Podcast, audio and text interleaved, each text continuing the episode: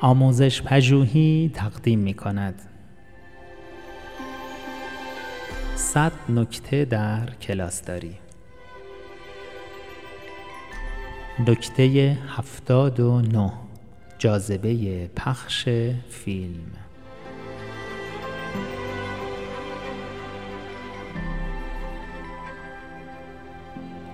سعی کنید برای حفظ جاذبه نمایش فیلم را به حداقل برسانید. اگر فیلمی در پایان یک نیم سال یا پس از یک جلسه کاری مشکل نمایش داده شود جاذبه غیرمنتظره بودنش را خواهد داشت.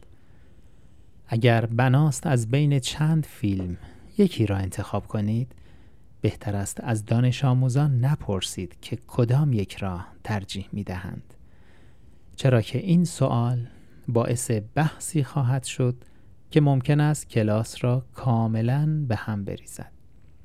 به جای این کار یکی از فیلم ها را که فکر می کنید دانش آموزان دوست دارند هرچه جدیدتر بهتر انتخاب کنید و آن را نشان دهید.